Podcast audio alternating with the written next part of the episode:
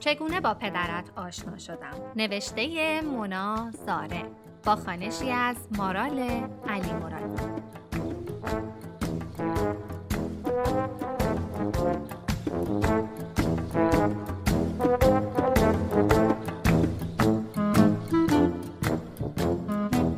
قسمت 21 نامه شماره 21 شوهر متخصص.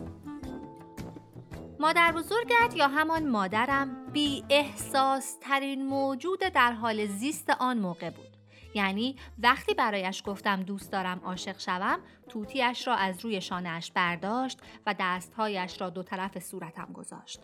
آمدم قیافه را آویزانتر کنم و بیفتم در بغلش که گفت دهنتو واز کن زبونتو بیار بیرون حدس می زدم باز هم بخواهد از میزان سفیدی روی زبانم حالم را بسنجد و بعدش یک ملین دم کند و به خوردم بدهد که شکمم راه بیفتد تا همه چیز حل شود.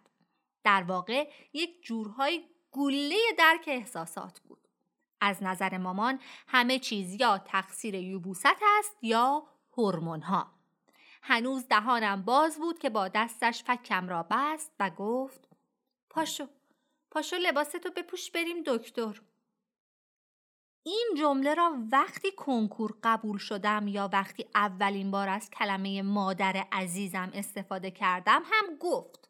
به نظرش تقصیر هورمون هاست. خودم را زدم به آن را که این بار تسلیمش نمی‌شوم و سرم را به نشانه مخالفت بالا دادم و پشتم را کردم و از خانه بیرون آمدم.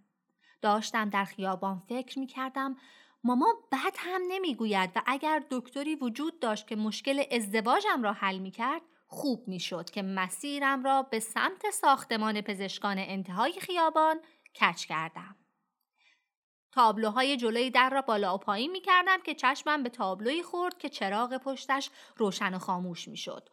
دکتر سپهر مشیری متخصص زنان یعنی یک سری مرد در دنیا وجود دارند که می‌روند ده سال درس می‌خوانند راجب ما. یعنی مردهایی هستند که ما زنا انقدر برایشان جذاب هستیم که بروند درسمان را بخوانند و همه اینها یعنی ما زنها یک موضوع تخصصی هستیم. و خب چه کسی بهتر از یک متخصص زنان؟ لحظه ای به افتخار نبوغ خودم پف کردم و وارد ساختمان پزشکان شدم تمام مسیر پله ها داشتم فکر می کردم اسمش برایم آشناست. مطبش خالی بود و فقط یک منشی سی کیلویی پشت میزش نشسته بود و به تلویزیون چسبیده به دیوار خیره شده بود.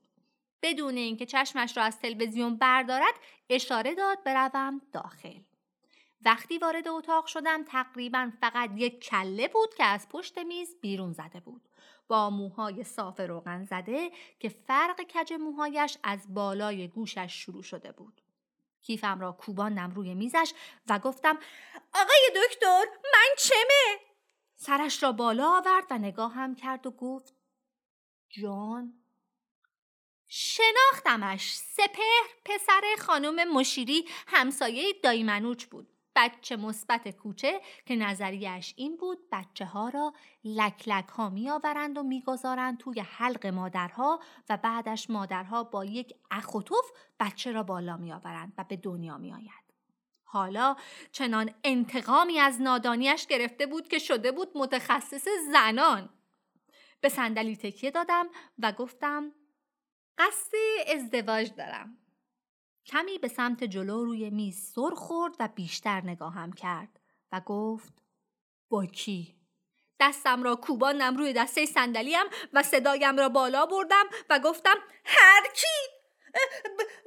مثلا همین شما سپرخان عینکش را بیشتر به چشمانش چسباند و گفت زبون تو بیار بیرون داشتم کم کم فکر می کردم نکند این مدت اشتباهی فکر کردم این حس و حال شوهر پیدا کردن است و همش فقط علائم یک یوبوست جزئی بوده که سرش را از جلوی دهانم کنار کشید و گفت مزاجت هم خوبه یعنی پس یعنی جدی شوهر می‌خوای؟